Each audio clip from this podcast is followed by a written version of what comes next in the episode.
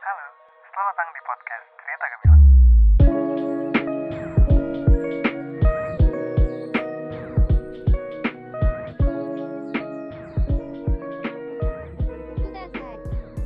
Ini adalah podcast episode ke-11 yang gue rekam di tanggal 7 November 2019 jam 9 malam, lebih 30 menit, setengah 10 malam di Jakarta. Hmm, ini hari Kamis cuy. Oh ya ini udah satu minggu ya. ya. Terakhir kan tanggal 26 Oktober. Ya satu minggu lebih sedikit lah. Tapi lumayan konsisten lah ya. minggu lalu ada apa aja? Minggu lalu itu tanggal 27 Oktober, berarti satu hari setelah gue upload podcast yang bareng sama Bang Danu itu podcast dialog. 27 Oktobernya adalah hari yang lumayan bersejarah wow, buat gue karena itu adalah pot eh kok kontes itu adalah uh, kali keduanya gue melakukan half marathon. Half marathon itu 21 km kalau dengerin dari awal podcast gue, gue sering cerita kalau suka lari kan di tahun ini. Dan race kedua gue half marathon itu ada di Jakarta Marathon, tepatnya PLN eh Electric Jakarta Marathon 2019. Uh, di situ gue memecahkan personal best rekor gue. Kan kalau kemarin di Bandung Marathon gue 2 jam 31 menit di situ gue 2 jam 24 menit. Wah, lumayan lah, lumayan cepet. Pace-nya itu rata-rata rata-rata berapa ya? Ya sekitar 7 sekian lah harusnya. Ya jadi lebih cepat dibanding saat gue di Bandung. Tapi gue seneng banget sih. Gue seneng banget pace gue secepat itu. Gue lumayan uh, finish strong. Tapi tantangannya adalah di next uh, marathon, di next race gue harus lebih uh, kerja keras lagi latihan lebih keras lagi. Soalnya gue pasti memecahkan mau memecahkan personal best gue tapi gue belum tahu sih kapan mau race lagi karena gue belum daftar daftar yang paling deket sih apa ya? Belum ada sih. Gue belum cari-cari info juga. Kalau ada pasti ya gue nanti cerita-cerita dulu tapi cerita dulu ke si Neng minggu lalu ada apa lagi ya? Oh iya minggu lalu itu um, uh, si Neng tuh pulang, si Fani pulang dari Jepang. Terus papa mama juga habis. Jadi jadi dua minggu terakhir ini banyak banget yang pergi. Oh, jadi si pergi ke Jepang, ke Osaka, mau jalan-jalan gitu ceritanya. Terus, oh iya, jadi dia nggak nonton gue di half marathon kali ini. Nggak nungguin di finish tapi tetap nungguin di Osaka. Uh, terus papa mama juga uh, ada kerjaan kemarin di um, di mana ya? Di Seattle gitu ada kerjaan di Seattle. Terus langsung dari situ karena itu kan disponsorin ya terus dari situ langsung ke Berlin ketemu sama cucunya. Ya jadi mereka gaya banget lah kalau gue ikut tuh instastory gue udah paling gaya banget tuh Terus jadi karena mereka jalan-jalan dan si Fanny juga jalan-jalan, jadi minggu ini gue kebanjiran oleh-oleh di rumah. Yeay. Dari mama dapat banyak lah. Banyak banget kaos-kaos yang lucu-lucu. Tapi ukurannya aneh-aneh gitu. Jadi mama masih menganggap saya uh, badannya segede-gede apaan.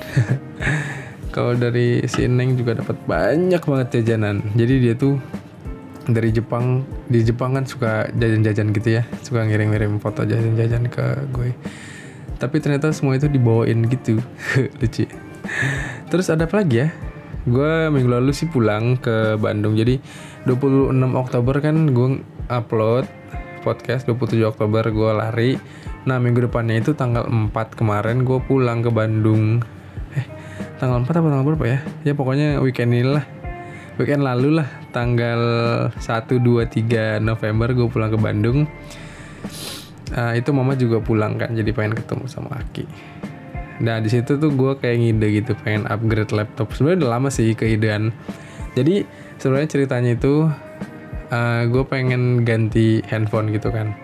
Karena entah kenapa ya gue punya pikiran kalau kan gue beli handphone ini iPhone 8 Plus itu uh, dua tahun lalu ya di Berlin.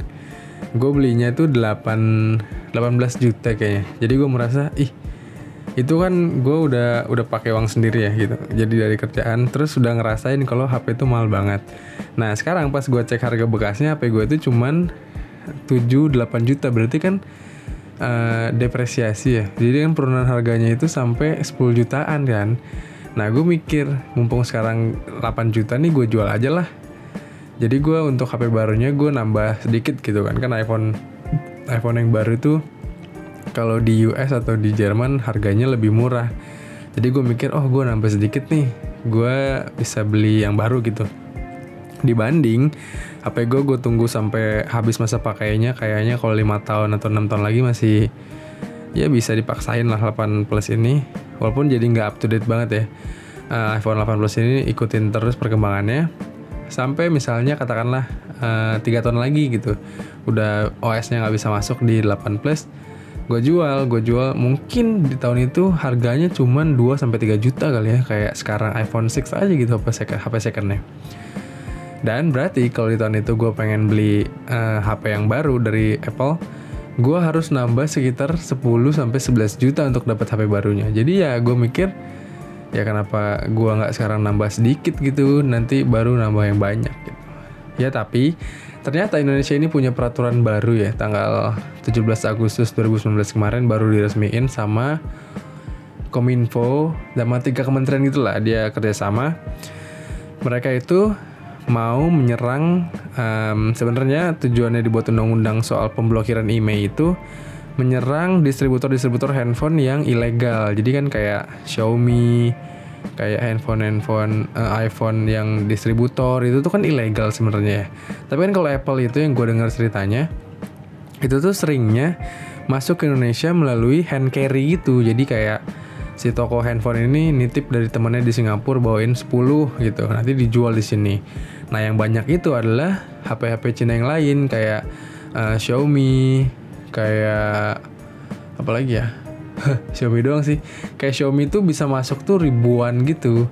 Jadi melalui distributor. Jadi melalui jalur yang gak resmi terus dia nggak bayar pajak. Jadi kalau kalian nemuin HP kayak Xiaomi Redmi gitu ya Redmi Note berapa di pasaran nanti suka ada yang garansi teresmi TAM ada yang garansi distributor. Dan itu harganya jauh banget biasanya bisa beda 500 ribu sampai berapa juta gitu. Jadi misalnya HP 3 juta gitu yang garansi TAM itu bisa 3,8 tapi yang distributor itu bisa cuma 3 jutaan gitu. Lalu kan muncul pertanyaan gitu ya gimana sih kalau orang-orang yang bule datang gimana kalau turis asing datang ke Indonesia HP dari luar negeri gitu ya terus dia pengen pakai uh, SIM card Indonesia gimana bisa nggak? Katanya sih pengen dibuatin aplikasi gitu tapi ya kita lihat aja nanti gimana perkembangannya. Dan gue juga jadi khawatir sih HP gue ini karena gue beli di Jerman jadi kayak ya kayak emailnya tuh gak terdaftar gitu sampai sekarang gue cek. Jadi ya ya udahlah kita lihat aja nanti. Semoga sih katanya itu dari enam bulan sejak ditandatangani baru berlaku. Jadi enam bulan lagi lah gitu. Oh ya tentang HP itu. Nah jadi uang gue buat upgrade HP itu akhirnya gue lokasikan ke upgrade laptop gitulah ceritanya gue upgrade laptop karena produk Apple itu yang gue pakai MacBook Pro yang sebelumnya nggak bisa upgrade RAM atau SSD secara resmi. Jadi harus pakai ya segala macam gitulah. Jadi kayak lo bawa ke tukang servis nanti mereka ala alain gitu. Sebenarnya sih dari sananya RAM-nya itu udah disolder gitu ceritanya katanya sih. Jadi kayak lo kalau mau tuh harus banyak yang diubah gitu. Nah dan gue itu nggak nggak berani lah kalau ngerubah-rubah gitu. Jadi akhirnya gue mau tukar tambah aja gue jual. Dan gue beli laptop second gitu lah. Ya sama aja sih. Sama-sama second gitu. Tapi at least dia RAM-nya lebih tinggi dan SSD-nya itu lebih tinggi. Jadi gue bisa lebih leluasa kerja lah gitu. Ya lumayan lah. Investasi cuy. Laptop. Um, oh iya sekarang tuh gue lagi nge-review VR Q1 gitu ya. VR Q1 itu adalah motor listrik. Um, enak banget ya pakainya. Enak banget pakainya karena motornya itu kalau udah pernah cobain motor listrik motor listrik itu tenaga tarikan awalnya itu langsung apa namanya langsung geber banget gitu. Karena kan ya torsinya torsinya itu besar ya dibanding motor-motor konvensional itu torsinya lebih besar. Jadi udah pasti tarikan awalnya itu gede banget em, enak lah buat dipakai boncengan dipakai buat bawa barang banyak itu dia jadi nggak nggak terlalu lemot gitu motornya. Tapi ya yang gue cobain nih VRQ ini terlalu kecil gitu motornya. Jadi kesannya kayak gue gede banget gitu badannya. Lalu motornya kecil. Dan di kemarin gue pakai cobain boncengan sama si Fani juga. Nyaman-nyaman aja sih dia tapi gak tahu untuk dipakai jangka panjang. Kalau gue sih karena lutut gue panjang gitu ya jadi agak nekuk banget. Jadi ya nggak akan gue uh, rekomendasikan juga buat kalian orang-orang besar untuk lengkapnya nanti kalian nonton deh di videonya hmm, Price buat otomotif oke. Di episode kali ini, kalian baca mungkin dari judulnya, ya pasti baca lah. Gue akan cerita soal mempersiapkan apa pun gitu. Ya, soal tentang persiapan apa pun, tapi gue juga ceritain soal overthinking. Jadi kalau kalian pengen tahu gimana sih perspektif gue tentang itu, kalian bisa dengerin dulu lagu ini, terus kalian uh, dengerin segmen kedua. Oke? Tenangkan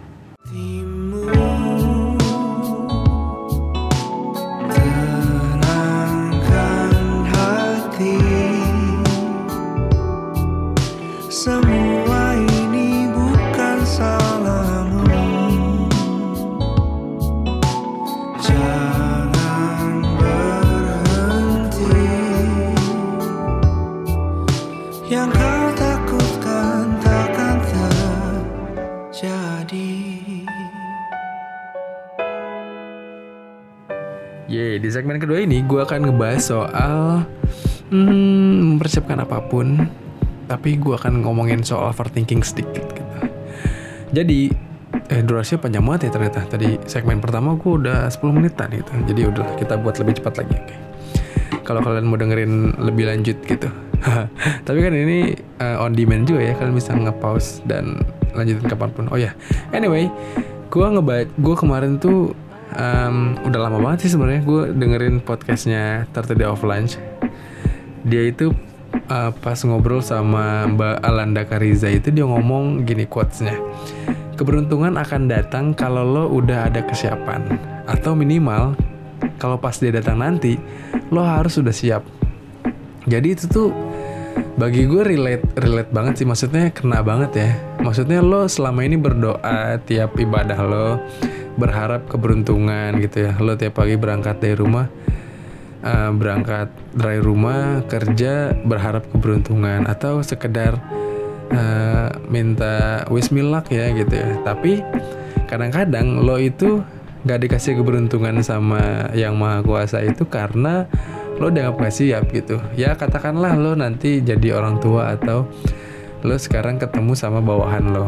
Nah lo nggak akan ngasih dia kerjaan nggak akan ngasih dia sesuatu yang lo rasa dia belum siap kan? Jadi bagi gue adalah eh, mengacu pada quotes tadi ya em, gue lagi mempersiapkan diri atas apa pun gitu. Jadi kelak misalnya keberuntungan itu datang kepada gue pas gue dikasih gue siap gitu. Jadi ya terus rasanya ya. Rasanya chance untuk dapat keberuntungan itu pas gue udah siap jadi lebih besar lah gitu dapatnya. Kalau gue mikirnya gitu sih. Maka dari itu gue itu eh, kalau lo ingat kemarin gue jual mobil gue kayak ngejual apa pun barang-barang yang udah lama eh, untuk gue upgrade gitu ya. Karena gue mempersiapkan untuk masa depan gitu. Jadi kelak misalnya keberuntungannya katakanlah gue nggak jual kamera jual gimbal jual macam-macam lah untuk upgrade laptop misalnya. Katakanlah ke depannya gue dapat keberuntungan kerjaan yang lebih eh, besar atau dapat project yang lebih besar jadi gue udah siap nih dengan alat-alatnya gitu. Atau gue jual si Karman jual mobil gue untuk eh, pernikahan gitu ya yang gue rencanakan Eh, at least gue mempersiapkan gitu. Jadi kalau nanti kelak datang waktunya datang keberuntungan yang dikucurkan kepada gue dari eh, Tuhan yang Maha Esa gitu gue jadi ya udah siap aja gitu. Jadi hmm, jadi kayak mempersiapkan apa pun itu jadi penting sih bagi gue ya yang sekarang gue siapin sih udah pasti tabungan. Terus udah siapin juga buat eh, pernikahan yang tadi gue bilangin terus sebenarnya gue mempersiapkan diri juga untuk em, karir gitu ya. Gue mempersiapkan diri untuk karir itu karena ya semua orang rasanya pengen ada peningkatan dalam hidupnya. Tapi ya kita untuk ngomongin karir nanti lagi lah. Kita ngomongin yang lain sekarang. Em, eh, dari situ gue belajar bahwa ketika kita mempersiapkan apa pun itu kita jadi kebentuk dirinya menjadi seseorang yang berbeda gitu Em, contohnya pada saat gue mempersiapkan diri untuk mengejar sesuatu untuk pernikahan gitu di tahun depan kayak gue hitung hitungan kasar oh gue butuh budget segini gue denger denger cerita dari orang. Gue tahu kayak harga emas sekarang segini karena mahar harus segini. Gue punya idealisme kalau nikah cuma harus segini doang gitu ya. Tapi kan semua itu ada costnya semua itu ada budgetnya. Jadi ya gue mempersiapkan uang itu kan. Nah ketika uang itu gue siapkan berarti ada sesuatu yang harus gue potong. Katakanlah jajan harian nih kayak tiap hari gue eh, makan siang misalnya 40.000 ribu biasanya. Jadi gue potong. Jadi cuma 10.000 ribu doang. Gue kayak bawa bekal dari rumah tiap pagi nyiapin sendiri gitu ya. Jadi kayak kebentuk nih diri lo yang sebelumnya yang punya uang katakanlah banyak sebulan punya 10 juta terus makan siang bisa 50.000 ribu sehari. Jadi karena ada yang lo siapin lo em, apa namanya menurunkan ego diri lo gitu ya, untuk mempersiapkan sesuatu yang lebih besar. Jadi akhirnya kebentuk gitu diri lo yang tidak egois kebentuk diri lo yang lebih dewasa gitu. Dan ya dari situ mempersiap karena mempersiapkan apa pun itu jadi kebentuklah diri lo yang akhirnya siap gitu. Akhirnya diri lo yang siap mendapatkan keberuntungan itu. Jadi ya sadar atau enggak kayak semua ini sebenarnya ternyata adalah eh semua ini ternyata bisa ada konsepnya gitu ada teorinya.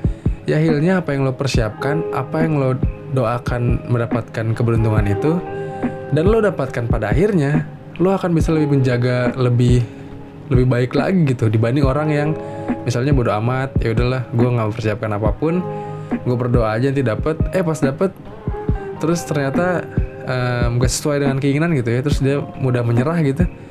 Ya udah dia akan lebih gampang menyerah dibanding orang yang mempersiapkan untuk mendapatkannya gitu. Bagi gue itu sih. Terus di situ gue mikir sih kayak oh gue mempersiapkan apa pun nih. Gue berpikir tentang apa pun. Eh, tapi akhirnya ada satu gejala yang gue hadapi adalah overthinking. Jadi kayak gue akhirnya kan gue me- melis gitu gue mau manage. Gue pengen di umur segini gue dapat ini di bulan ini gue dapat ini di hari ini gue dapat ini gitu ya akhirnya gue terlalu overthinking. Jadi ketika hal-hal itu nggak terjadi di diri gue gue malah negative thinking gue malah takut gue malah langsung panik. Tapi kok gini sih? Nah gitu itu tuh yang ngebuat gue sebenarnya eh kok gue nggak dewasa ya? Jadinya. Gue nggak kebentuk nih. Gue kebentuk mungkin kedewasaan gue melalui eh, hal-hal yang gue persiapkan gitu ya. Tapi malah gue nggak kebentuk dewasanya dari hal-hal yang gue takutkan gitu. Jadi gue terlalu banyak gue terlalu ambisius menurut gue gue terlalu ambisius gue terlalu lurus gue bodo amat sama eh, pinggir-pinggir gue yang akhirnya ngebuat gue mungkin kelak akan mencapai tapi ada hal-hal yang gue lewatkan dalam prosesnya gitu. Makanya dari dari situ gue mikir oh kita boleh ambisi nih kita boleh punya mempersiapkan apa pun. Tapi eh, kita harus meredam ambisi itu untuk sesuatu yang lebih besar. Jadi gue sekarang lagi berpikir untuk gue tidak terlalu overthinking tapi tetap ambisius. Jadi gue punya ambisi boleh tapi gue juga tetap harus menjaga perasaan gue tetap harus menjaga sikap harus menjaga sifat harus menjaga agar semua ini tetap berjalan sesuai dengan apa yang gue rencanakan dan apa yang gue doakan gitulah. Jadi podcast kali ini tentang itu tentang mempersiapkan apa pun. Jadi hmm gue mengajak sih enggak. Tapi gue rasa ini adalah hal yang tepat hal yang baik untuk dilakukan. Coba dulu deh. Kalian selama ini berdoa untuk keberuntungan tapi kalian siap gak sih kalau kelak dapat keberuntungan itu? Jadi ya kalau sekali lagi bisa gue em, ucapkan gitu ya bisa gue lafalkan quotesnya. Asik banget sih quotes dari si Mbak Alanda Kariza ini yang tadi, keberuntungan akan datang kalau lo udah ada kesiapan atau minimal kalau kelak dia datang, lo harus udah siap. Oke, okay, so catch you soon. Bye-bye. Yang dicari hilang Yang dikejar